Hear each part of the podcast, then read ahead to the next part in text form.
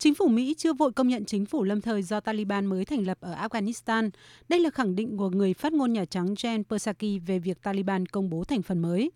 Trong khi đó, người phát ngôn Bộ Ngoại giao Mỹ cũng bày tỏ lo ngại về những liên kết và hồ sơ của một số nhân vật được nêu tên trong chính phủ mới tại Afghanistan. Bộ Ngoại giao Mỹ cũng bày tỏ kỳ vọng chính phủ mới của Afghanistan cần phải đảm bảo quốc gia Nam Á này không phải là cơ sở để đe dọa an ninh của bất cứ quốc gia nào khác, đồng thời bày tỏ có thể tiếp cận nhân đạo để hỗ trợ người dân Afghanistan.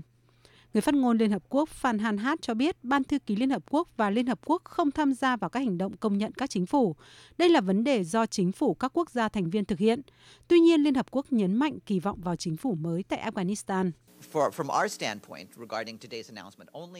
Liên quan đến thông báo của Taliban thành lập chính phủ mới, một giải pháp thông qua đàm phán và toàn diện sẽ mang lại hòa bình bền vững cho Afghanistan. Liên Hợp Quốc vẫn cam kết đóng góp vào một giải pháp hòa bình, thúc đẩy quyền con người của tất cả người dân Afghanistan,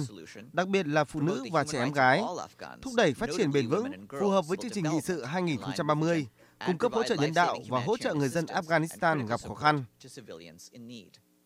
Thổ Nhĩ Kỳ cũng có phản ứng một cách thận trọng sau khi Taliban công bố thành phần nội các. Tổng thống Thổ Nhĩ Kỳ Recep Tayyip Erdogan nhấn mạnh không biết nội các lâm thời này sẽ tồn tại bao lâu và nước này đang theo dõi tiến trình này một cách cẩn trọng.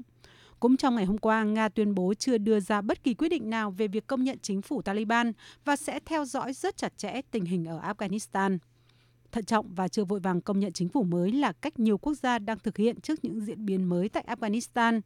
cách Taliban tôn trọng các cam kết quốc tế, tôn trọng các quy tắc cơ bản của dân chủ và pháp quyền, với danh giới đỏ lớn nhất là tôn trọng nhân quyền, đặc biệt là quyền của phụ nữ, đang là những điều kiện tiền quyết mà nhiều nước đặt ra để Taliban có sự ủng hộ. Giám đốc điều hành châu Á-Thái Bình Dương của Ủy ban châu Âu Gunnar Wegan nhấn mạnh. Chắc chắn các quốc gia thành viên Liên minh châu Âu và G7 đều khẳng định sự cần thiết phải hợp tác với Taliban, thảo luận với Taliban và tác động đến Taliban tận dụng các đòn bẩy sẵn có. Tuy nhiên, Liên minh châu Âu không vội vàng công nhận Taliban là chính quyền mới tại Afghanistan, cũng như không thiết lập quan hệ chính thức. Cần phải có một kế hoạch nghiêm ngặt, có điều kiện liên quan đến việc thực thi cam kết của Taliban để cho phép những người Afghanistan muốn sơ tán an toàn và không trả đũa chống lại những người hợp tác với người nước ngoài hoặc chính phủ cũ. Những vị trí quan trọng trong nội các đều là các thành viên Taliban có quan hệ mật thiết với người sáng lập Taliban Mohammad Omar. Bước đi này cho thấy Taliban muốn khẳng định sự thống trị về mặt chính trị và quân sự ở Afghanistan, nhưng có thể làm phức tạp những cam kết của lực lượng này nhằm khởi động lại nền kinh tế của đất nước. Mỹ, quốc gia kiểm soát hàng tỷ đô la Mỹ dự trữ bị đóng băng, bày tỏ ủng hộ một chính phủ đa thành phần. Người phát ngôn Taliban Zabihullah Mujahid bảo vệ nội các mới khẳng định đây là một chính phủ toàn diện, đã có sự tham vấn sâu rộng trên khắp đất nước và những người được lựa chọn dựa trên tiêu chí đã chiến đấu hết mình và hy sinh nhiều nhất cho tự do.